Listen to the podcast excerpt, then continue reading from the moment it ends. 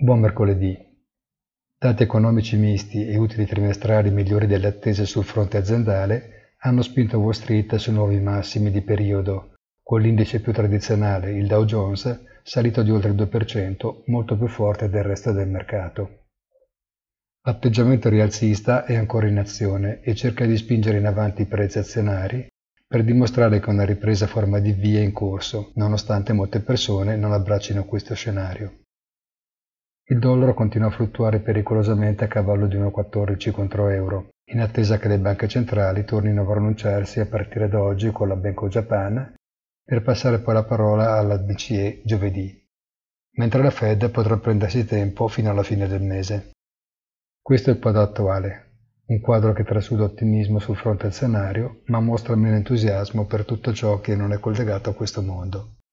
Buona giornata e come sempre appuntamento sul sito easy-finance.it.